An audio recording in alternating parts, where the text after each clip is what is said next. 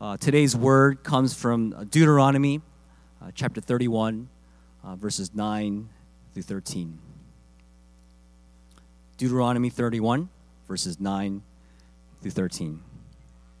This is God's word. Then Moses wrote this law and gave it to the priests, the sons of Levi, who carried the ark of the covenant of the Lord, and to all the elders of Israel.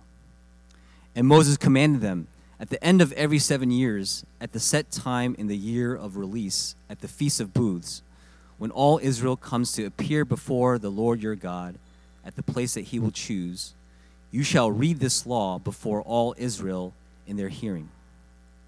Assemble the people, men, women, and little ones, and the sojourner within your towns, that they may hear and learn to fear the Lord your God and be careful to do all the words of this law, and that their children who have not known it may hear and learn to fear the Lord your God as long as you live in the land that you are going over the Jordan to possess. Church, this is the word of the Lord. Thanks be to God. Pastor Bill will give the message now.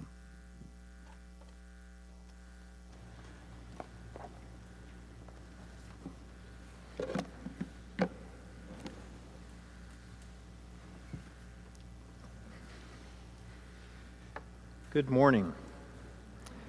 If we haven't had the chance to meet yet, my name is Bill Smith. I'm one of the pastors here at Renewal Main Line. And before we dive into this morning's message, I want to give a quick update to something that I had shared personally a couple weeks ago. A number of you have asked me since then, you've been praying about the surgery that I had done on my knee. It was about a week and a half ago, and I'm happy to report it's, it's progressing really, really well.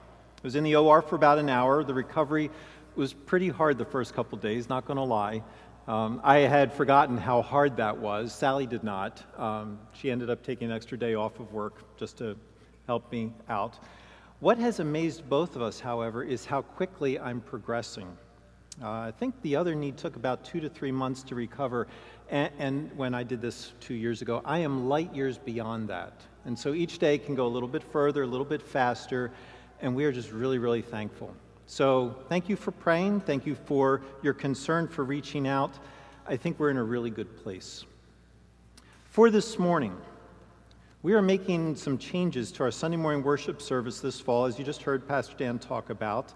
And the pastors and elders thought that it might be helpful to all of us to share from Scripture why we're doing that.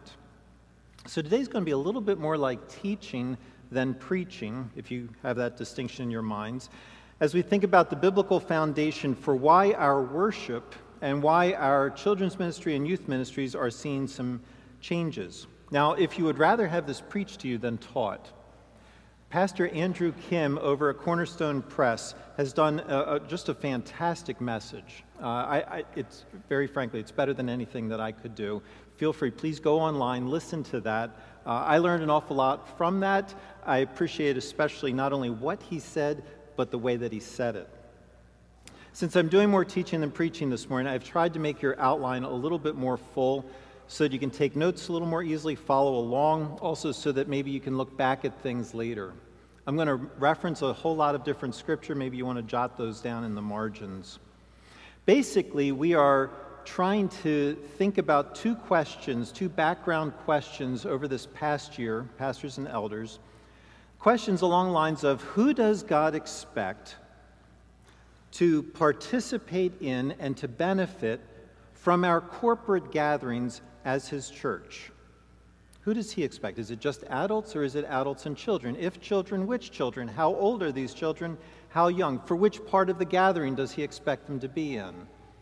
So when the church comes together and worships the Lord, who does God expect to be in that group? And then, second, very important, how does he plan to benefit those who gather? How does he expect that benefit to be conferred to his people? Okay, those are the background questions that the pastors and elders have been wrestling with for the better part of this past year. And to sort of give us some sense of where we think we've come down, we're going to approach those from three directions this morning. You see them in your outline. First, we're going to ask why do we even need to ask these questions? Secondly, okay, seeing that, what does the Bible have to say about them? And then, third, what are we going to do as the renewal community? So, three main headings on your outline. Why ask these questions? What does the Bible have to say about them? And what are we going to do? First, let's start by realizing that when you and I look out onto the larger world, when we think about the world, when we ask questions about the world, there are some things that are just obvious to us, things that we take for granted, because in our minds, there's only really one way to think about it. For instance, if you grew up in this country and you learned to drive, it's just obvious. you do that on the right hand side of the road. It's so obvious, it never enters your mind that there might be another way to do that until what? Until you drop into another culture where people drive on the left hand side of the road and you discover in that culture they can't imagine doing it any other way. Now, what is that? That's the impact and the power of culture. That's how your culture forms and shapes how you approach the rest of the world. And what we each tend to do is we look out not only from our culture, but we assume that our culture, the way that our culture has taught us to think, the way that it's taught us to act, the questions it teaches us to ask, we assume that our culture is superior to other cultures. And what I'd like to suggest this morning is that the questions about children and worship that our modern Western world asks, the ones that seem relatively obvious to us, would probably not even be on the radar for an Israelite in the Old Testament. They lived in a world that intentionally included children within the worshiping life of the community because it always had. They lived in a world that was informed by Genesis 12, by Genesis 17, where God promised to form a special relationship with Abraham and specifically with his children, such that even newborn infants were included among the people of God. It's just the way it was. It was a world where children were not invited to be part of the religious life of the community, they were expected to be part. And so, for instance, when the whole family came together in Exodus chapter 12 to share the Passover meal, children were included because you couldn't even imagine having that meal without them. And they were expected there at all ages, including before they really understood what was going on. And it was their active participation in that religious activity of their family that was part of the learning. They did things that they didn't understand. And then at some point, they started asking questions. Verse 26, they would ask their parents, What does this mean to you? Or, being thus translated, Why are we doing this? That was just built into Israelite culture. So it would not be a question of who was involved when the people of God came together. It was obvious. It was taken for granted. It was right hand side of the road obvious that it is those who believe and their children as well. So, why then do we ask these questions? Why is it not as obvious to us? We live in a different social location one that influences us in different directions, more the left hand side of the road. So that what would have been obvious to the Israelites is less so to us. Let me just run through three different influences on us. First one would be uh, what scholars like James Francis in his piece on children and childhood in the New Testament have pointed out.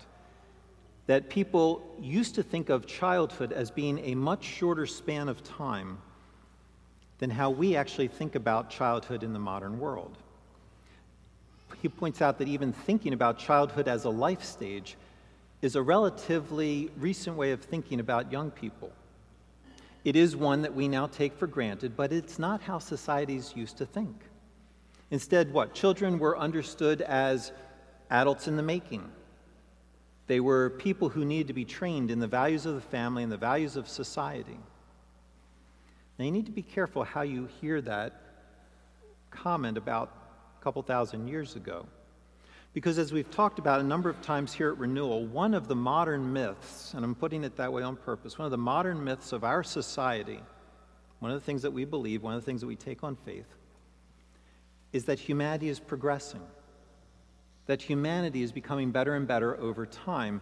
And one of the implications of that way of thinking, of framing that narrative, is that older societies, by definition, were not as advanced as we are now. Instead, we think of them as less developed. We think of them even as backward in how they understood people. We think of them as primitive, as they thought about what makes a healthy environment for people.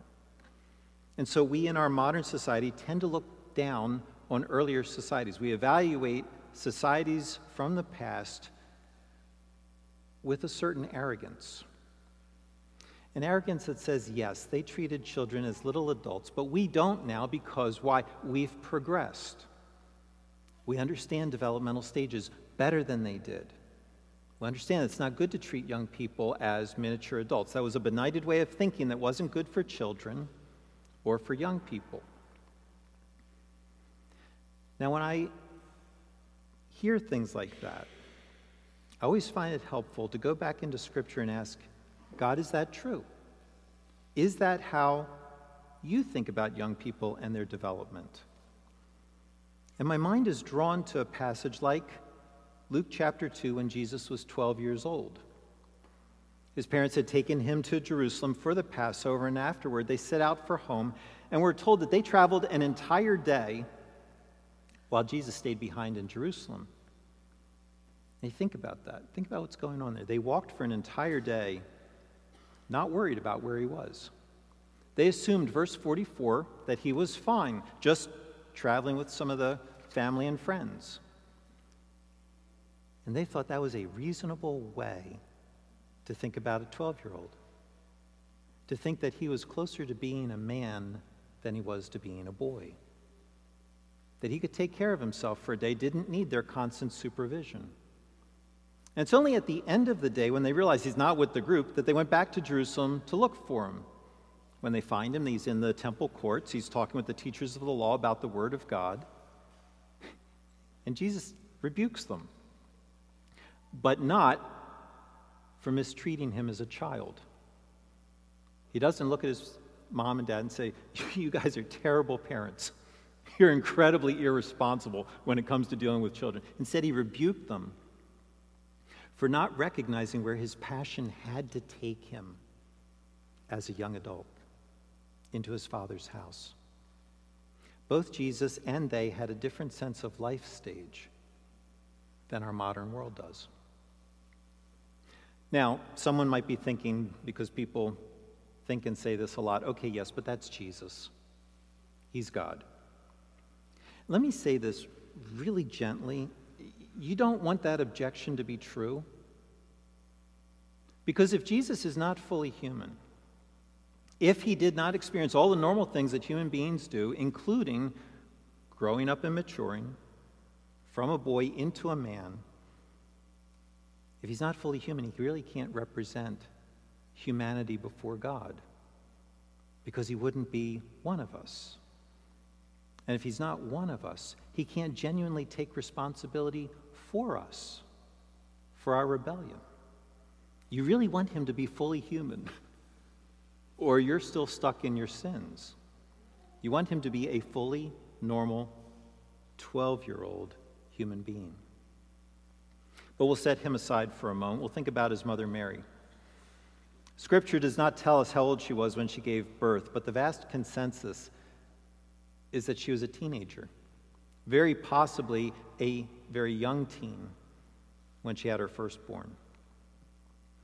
And you have to keep in mind here that she wasn't pregnant at that age based on the social customs of her day.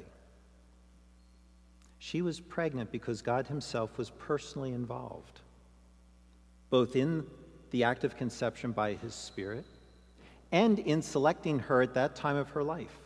Again, think about this. He chose her at that age, had his pick of all possible women throughout time and history at all ages. He chose Mary at that age as the one who would best care for the physical needs of his son.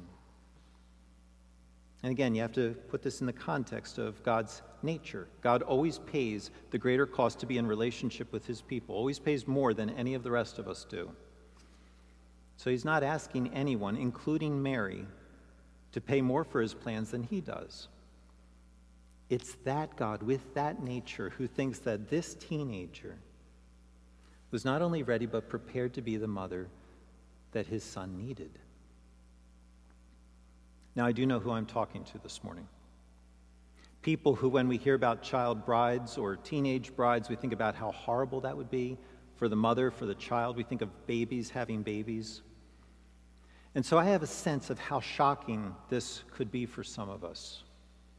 We look at our daughters, we look at our own lives, and we can't imagine anything good coming from this.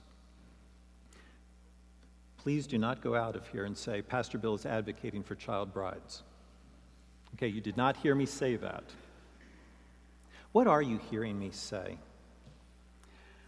I'm saying that if you're shocked by thinking about Jesus and Mary as normal young teens, preteens, are you willing to consider that maybe you've gotten your ideas of children and youth and maturity more from your culture than you have from Scripture?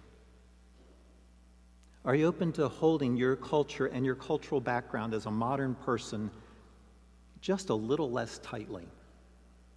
Are you open to questioning your own assumptions about children rather than just take for granted what you've been taught? Are you willing to think about your assumptions as possibly a product of your social location rather than things that are just obvious givens, something that everyone knows is true? Are you open to holding those assumptions a little more loosely as you come to Scripture? I think that's the value of thinking about Jesus and Mary as young people. It allows God's perspective to challenge how our society might teach us to think about children and childhood. But that's one influence on us that's going to make it harder for us to think about children and young people fully participating among God's people. It's because we tend to have lower expectations for them based on our cultural location. Here's a second influence, and that is that many of us come from an EM background, an English ministry background. And I'm speaking now of an experience that I did not have. So I want to speak really, really carefully. I'm recognizing I have an awful lot of, to learn here about what you, many of you have lived through. I also want to be careful because even if I were to learn as much as I possibly could, it still would not be my experience. So I'm still only understanding it from the outside. So, with all those caveats, for some of us, we grew up in the church how? Separated from our parents, separated from the community of God's people. They spoke a language that was different from ours. And so we had to have a service geared to us, geared to our needs. And the glory of God is that He really did meet us there. He saved us, rescued us, brought us to Himself in that specialized environment. That is a wonderful thing. That's something that has to be celebrated. Speaking very personally now, I have many things like that in my own experience. Things that, whereas I read scripture now, I realize that what God did in my life is outside of the paths that He's normally prescribed for people. Seeing how God ordinarily blesses His people in those paths does not invalidate then the special ways that He's met me. It doesn't invalidate the special ways that He's met you. What it does is it makes me that much more amazed at how kind He is to, to reach down and to stoop down into my world, into where I still am at times. While at the same time, it teaches me to aim for something different with my children, with my family. And holding both of those two things together is hard, right? It's celebrating while I decide, okay, here's what Scripture says I need to move in a different direction. That's hard to do at the same time. It takes time to do that. And while it's taking time, sometimes we miss what is in Scripture because we're trying to recreate the way that God met us personally and individually. It's a second element that will make some of this hard. Third element that influences our think, thinking about children in worship settings is how our modern society devalues children, how our society values other things above having children and above having children around. And so, as a society, we are increasingly more comfortable with a, with a childless society.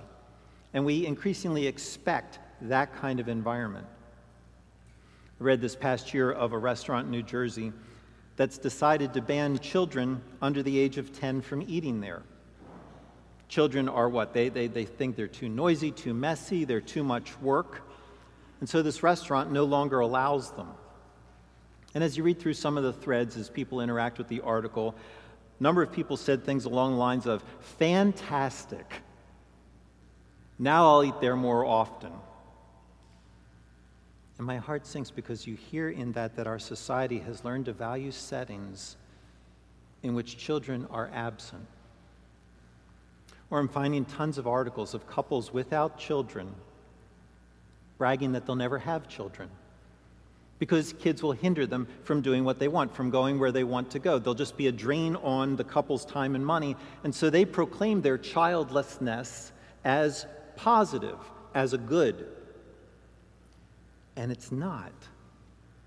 From the beginning, God values children.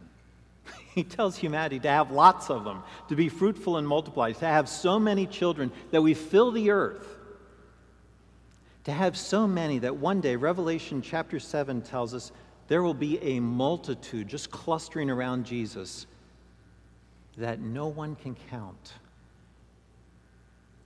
No one can count. What does that tell you? God likes people. God likes people having children because God likes children that grow up into people. God is not like the disciples in Matthew 19 who tried to keep people from bringing their little ones to Jesus. But God Himself, second person of the Trinity, Jesus, welcomes the little children into His presence.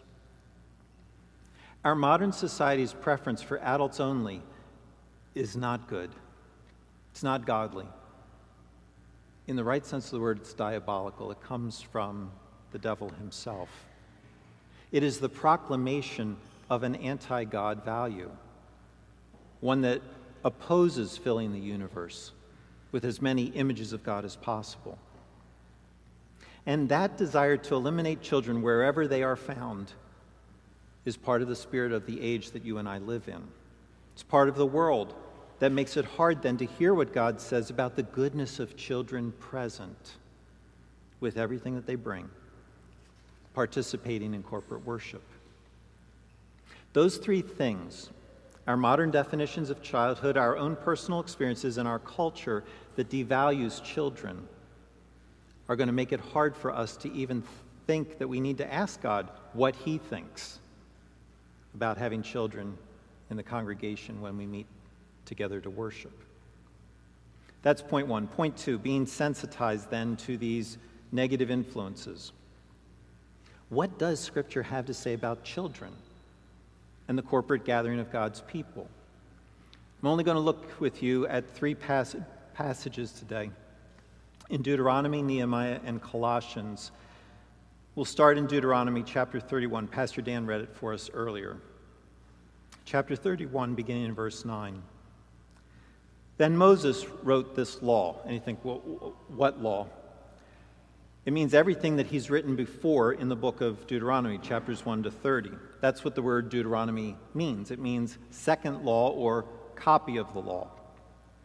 Then Moses wrote this law and gave it to the priests, the sons of Levi, who carried the ark of the covenant of the Lord, and to all the elders of Israel. And Moses commanded them At the end of every seven years, at the set time in the year of release, at the Feast of Booths, when all Israel comes to appear before the Lord your God at the place that he will choose.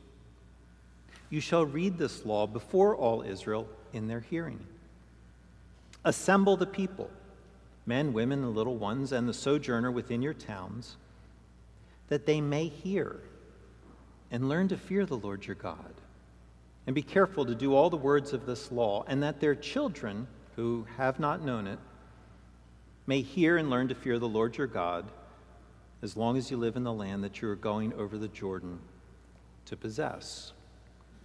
A lot in there. We're just going to focus on a few pieces. Notice who's supposed to be gathered, verse 12, in God's presence. It's not just the men. Because in God's community, women are equal in worth and value with men. So they are not excluded from hearing the word of God. And so, verse 12 assemble the people, who? Men and women, and little ones. And the word there for little ones is a special word. There are a lot of references to children throughout the book of Deuteronomy. The vast majority of those references are to a, are, are, use a different word than the one that you find here. The majority of those references are not tied to a specific age. They simply refer in some way to your descendants. Those could be near descendants, your personal children, or your long grandchildren, whatever. They're to your descendants. That's not the case here in chapter 31. This word is used much more sparingly. And it is age related. That's why you have that adjective little there. Because the root word means to mince along, to trip along, to take these real short little quick steps as you move along. In the lexicon, the Hebrew dictionary then will refer to these little children as those who are unable to march, those who can't carry themselves over long distances. Instead, you have to carry them because they are that little. And the point here is to tell you, you are to include them when the covenant community is called together as a people. Assemble the people means that you include the very youngest. Now, what are you supposed to do when you are called together? Verse 11 When all Israel comes to appear before the Lord your God at the place he will choose, you shall read this law before all Israel in their hearing. When God's people come together before they, the Lord, they come together to hear the word of God read. Now, I started rereading Deuteronomy last week, uh, week and a half ago, while I was home recovering uh, from surgery with my knee up. I did not get through the book in one sitting. It's a really long book. It's basically a series of sermons that Moses delivers right before the children of Israel enter the promised land. And God, through Moses, wants the people to come together with their little ones to hear this read out loud. In other words, in God's mind, children, including the littlest ones, have a right to Scripture. They have a right to hear what He has said. You do not discount them, they are part of the community. So, too, do those who weren't born in Israel, the sojourner, and their children. That's a topic for a different day. Really important. Children here, little children, have a right to Scripture.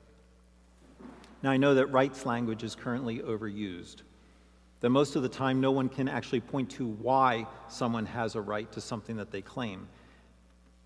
This is one place where it is right to talk about rights, because this is a God given right.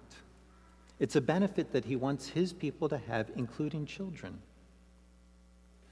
You think to yourself, well, wait, how, how does this benefit them? Are the little ones, the ones who are so small, are they going to absorb this intellectually? Are they going to understand it, apprehend it?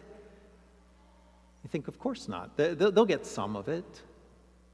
In the same way that two year old gets some idea of what football is like by sitting next to mom and dad as they watch the game so that the little one gets starts to get an idea of what football is, how it's played.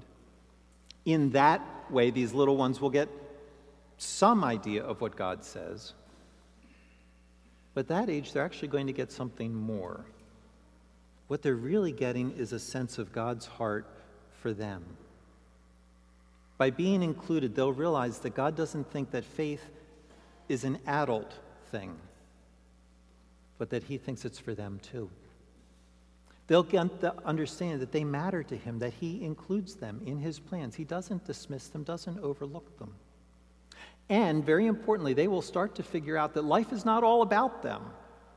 Life is not all about what they want, that it revolves instead around Him and around what He wants, and that those things are important enough that they break into what the little children want, interrupt them, and call for their attention. And if you think about it, that's the same thing that a two year old is learning from the community experience of watching football. He or she realizes that something is here that is important enough to what? To break into the normal rhythm of the day, to break into the normal rhythm of the week, in, to break in and interrupt everything else. They learn that it can include them, that they can be part of that. They learn that this is a good thing because what? Mom and dad love this, and if mom and dad love this, then I want to learn to love this too. That's what should happen when God's people gather as well. That's what should happen as mom and dad and the rest of the community love being with God, love being in His presence, love coming together to hear from Him. When that's the case, our little ones will pick that up.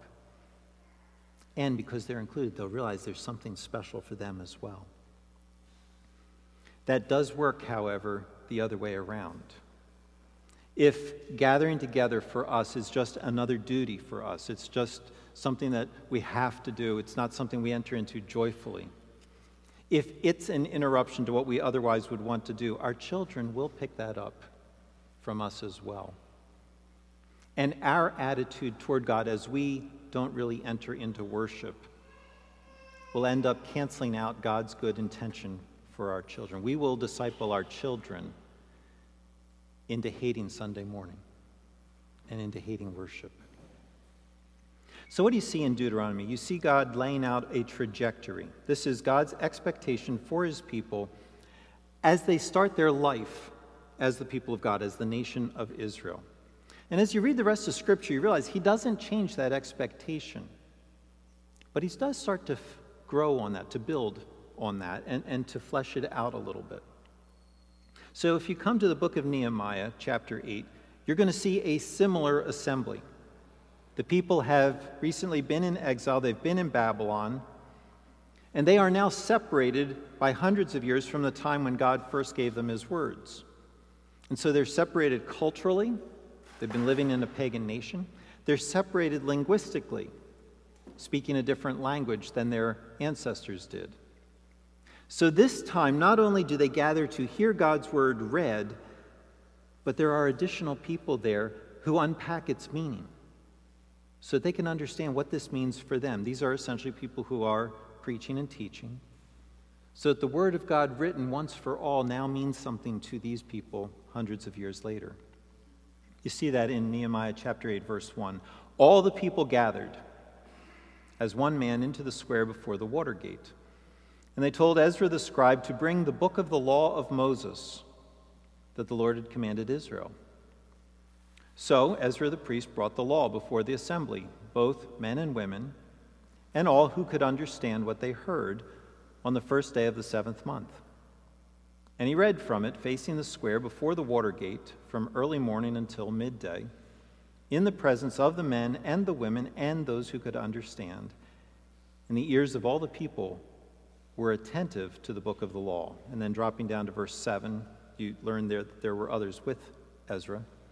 The Levites, who helped the people to understand the law while the people remained in their places.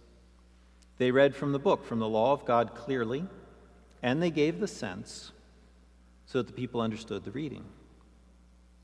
Now you notice again here who's there. Verse 1, all the people. Who is that? Verse 2, both men and women and all who could understand what they heard.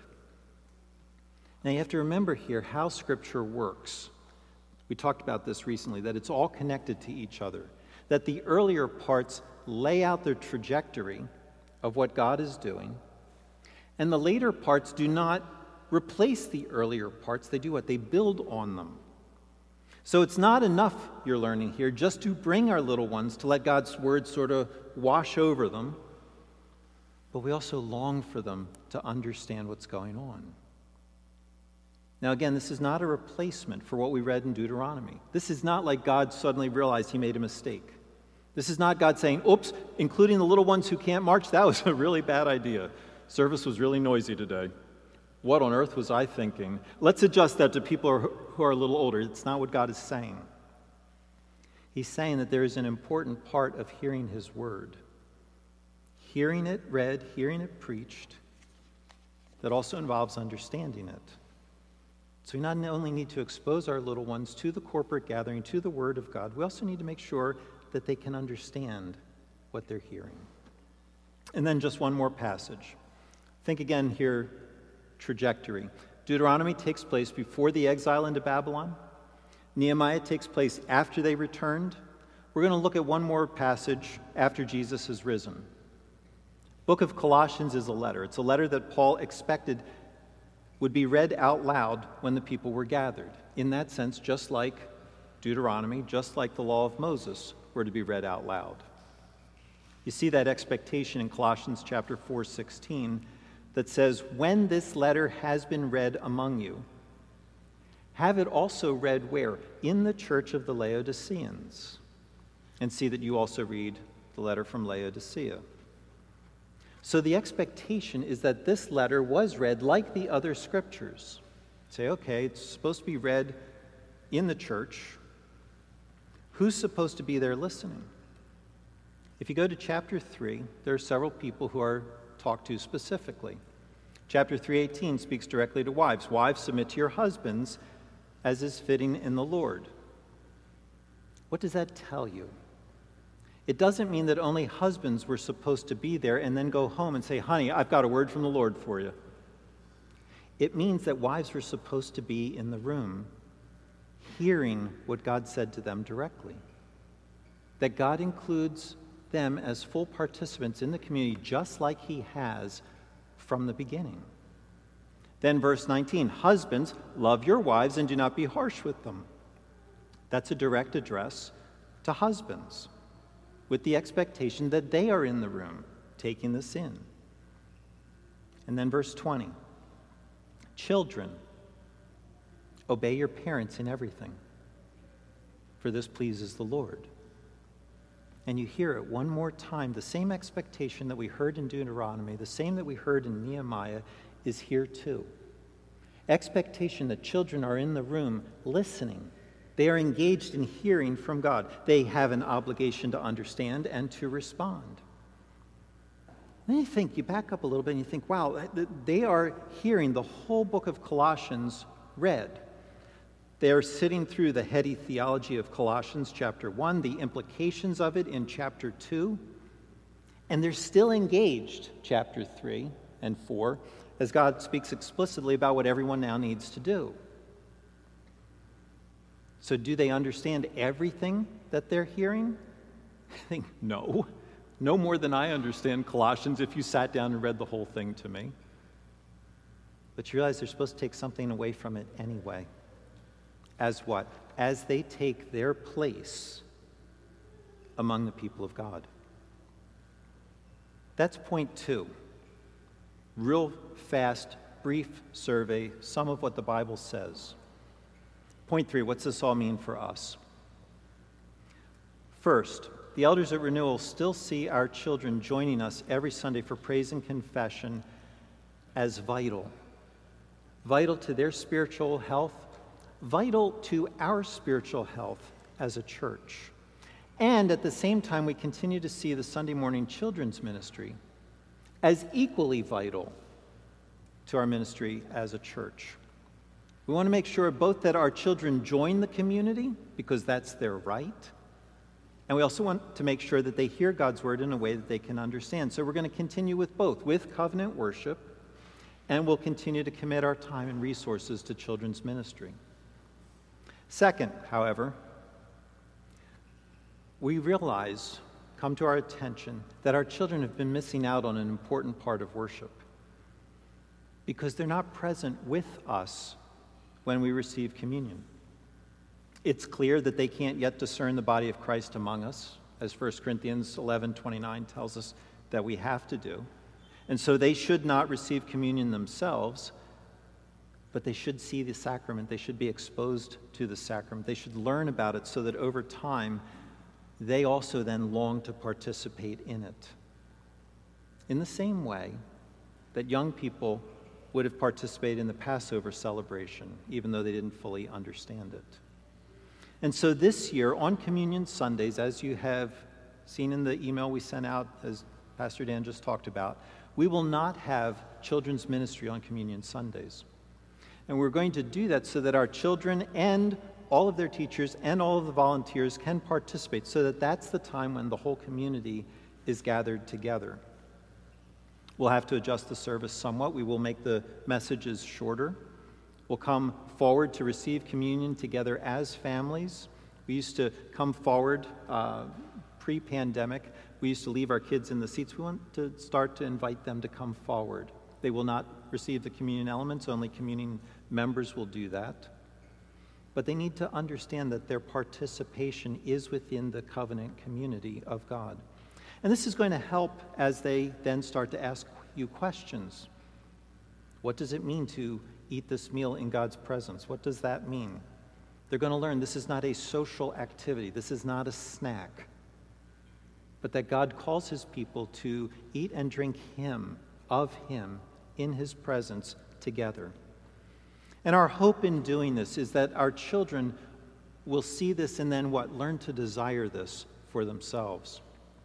That by taking part physically, they will anticipate that day when maybe they can take part spiritually. We're hoping, too, that this will signal to them that their true place is among the larger people of God.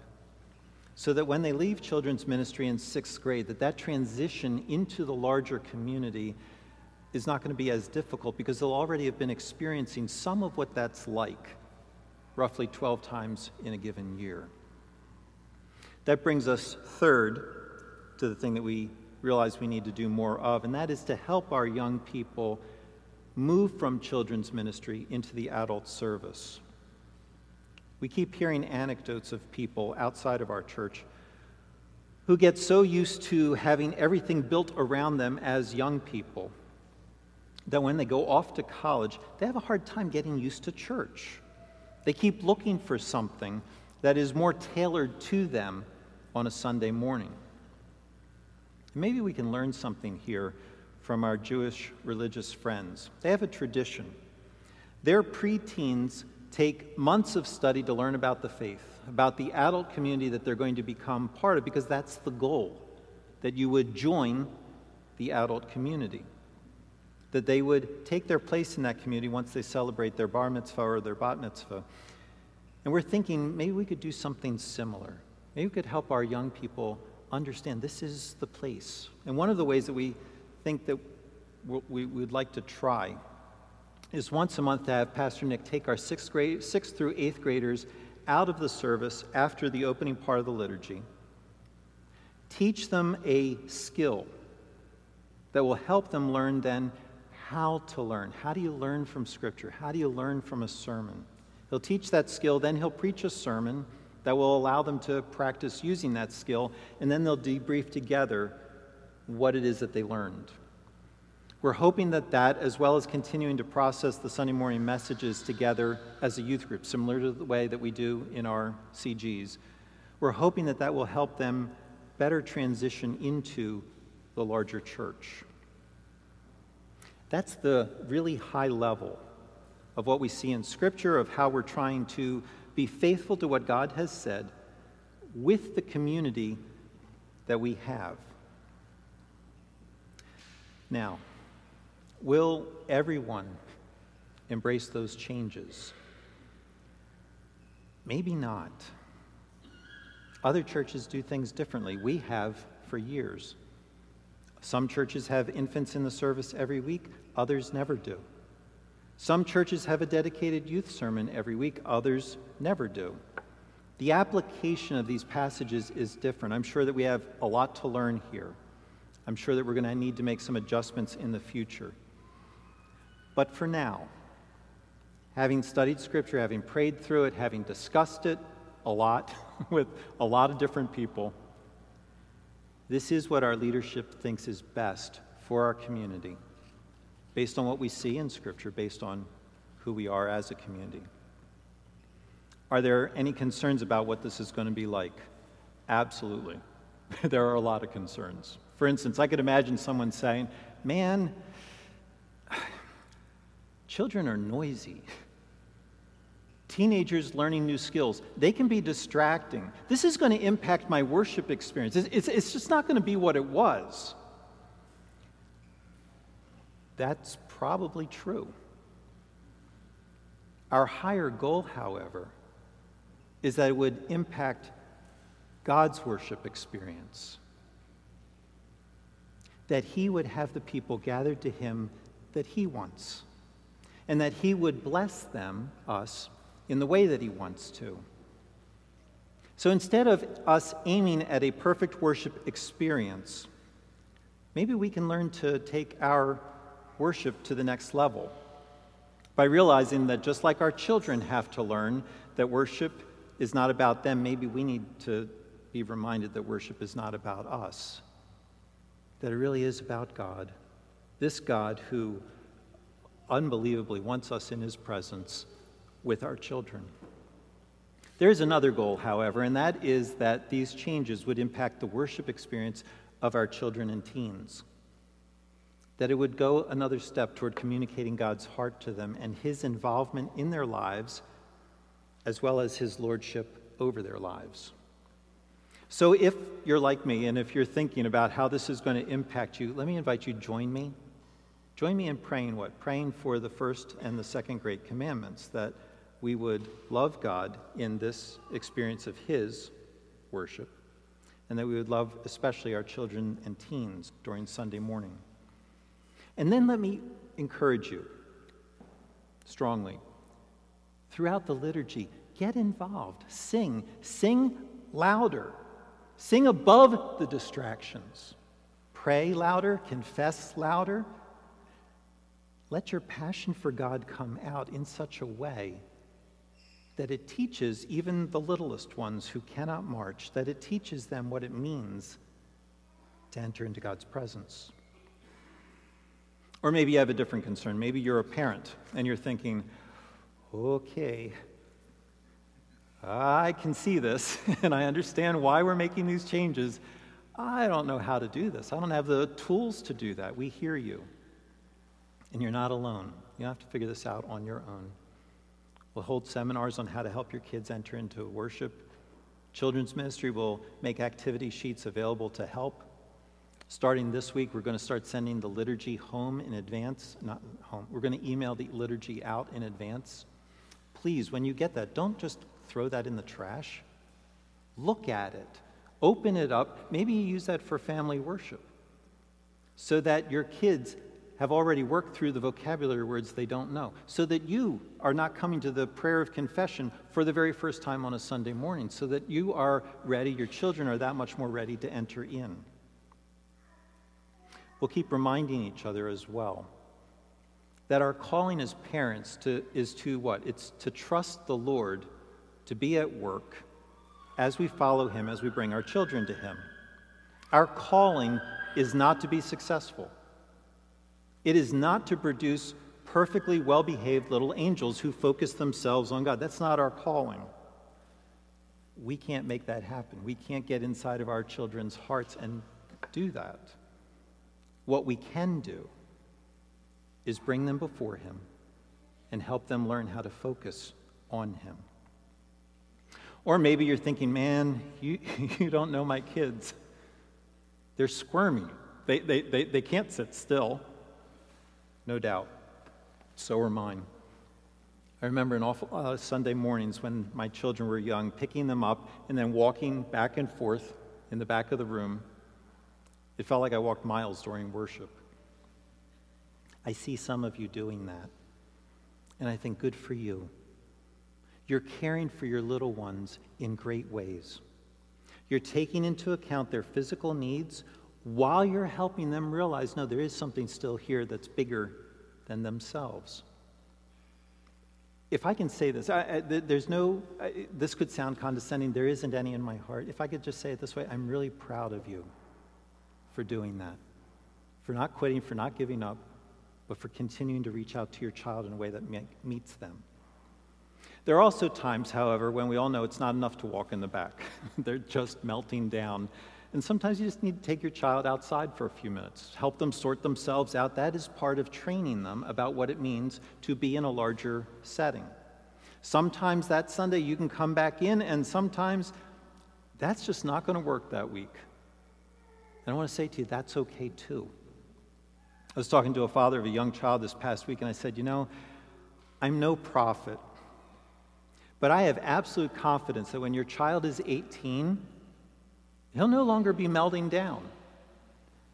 Which means what? Somewhere between here and there, you'll see that change. Until then, God calls you what? To simply be faithful to what you know to do. Then, lastly, maybe you're someone who thinks, yeah, but people, people are looking at me. I feel their eyes on me when my kid starts to act out. That may be true. But have you stopped to think that maybe they're watching with compassion? That's how Jesus looked at the crowds when they were harassed and helpless. He looked at them with compassion. I was on a flight one time. There was a little one close by, not yet a year old, and this little one was not having a good time. And they did not have a good time for a very long time, yelling, screaming. Parents were doing everything they could, trying to calm him down, trying to care for him. Sometimes he would quiet, and then he would just reinvigorate. They didn't lose their patience with him one time throughout several long hours. And I wanted somehow just to encourage them. I, I, I, do things like this every now and then. I don't know how they're taken. We landed, and I, I just felt like I needed to say something. I said, You guys, you did a great job with him. I just want to encourage you. You're really good parents. Maybe we could learn to think like that with each other in the room on a Sunday morning. That we could just be family together. I'm speaking here to me as much as I am to anyone else, but maybe we could learn to look at each other when someone's child is melting down and we could smile at them, not the condescending, will you please take care? Smile at them in an encouraging kind of way. And remind ourselves to be thankful that God has chosen to welcome another image of His into His presence. And if, as a parent, you still feel others are looking at you with disapproval, like it's really not with compassion, if you feel like the disciples are staring at you, trying to keep your kids away from God, then remember that their eyes are not most important. God's are. And remember that God sees you. He sees your heart. He sees your desire with, to honor Him with your children. He sees you and He smiles. Here's a chance to practice letting His smile be worth more to you than anyone else's frown. So let me close here by thinking about what Jesus hungered for as a 12 year old boy. Thinking here, Luke chapter 2. What did he hunger for? It was to be in God's house, sitting among an older community of God's people, listening to them teach the Word of God, asking questions. Jesus wanted more than anything as a young man to be in God's presence and to hear the voice of God. And you think about that. The, the Apostle John tells us that Jesus is the Word of God made flesh. And when you see the Word of God made flesh, one of the earliest things that you learn about him is that the Word of God could not get enough of the Word of God. As a 12 year old man entering the adult community of God's people, taking his place among the people, he hungered after the Word of God. And what did he find there? He told his disciples over and over and over. He found that he came to this earth to pay for all of those who didn't hunger. He came to pay for you when you didn't hunger for the Word of God. He came to pay for our children when you and they hungered for something else. And he came so that after paying for our lack of hunger, he could put his passion inside of us for the Word of God so that we would hunger more than anything else to hear God speak to us. And he also put inside of us the desire that we would follow him in being uncomfortable at times. If only someone else might have the chance to hear the Word of God. You can trust Jesus then, next couple of months, when you're uncomfortable. because he made himself more uncomfortable. He came to this earth, folded himself into a body, lived here, suffered, died, made, him more, made himself more uncomfortable for your sake and the sake of our children than any of us will ever be on a Sunday morning.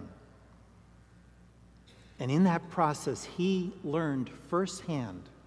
He knows exactly what our children need in order to have his same hunger from God for God.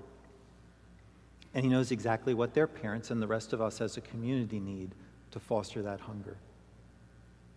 That means we can confess our sins to Him of not hungering, confess our sins of wanting comfort. We can trust Him, we can rely on Him as we listen to Him.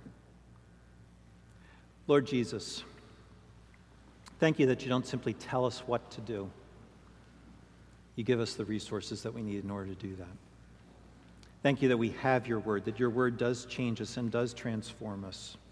Thank you, Lord, that you've placed your spirit inside of us so that we do respond to your word. We long, Lord, to be in your presence. We long to hear your word. We long for everyone else, children included, to have that experience as well. And so we pray, Lord, that you would give us faith to believe that what you call us to do, you will bless. Lord, teach us to look for the blessings you give rather than the blessings we want. And we pray this this morning in Jesus' name. Amen.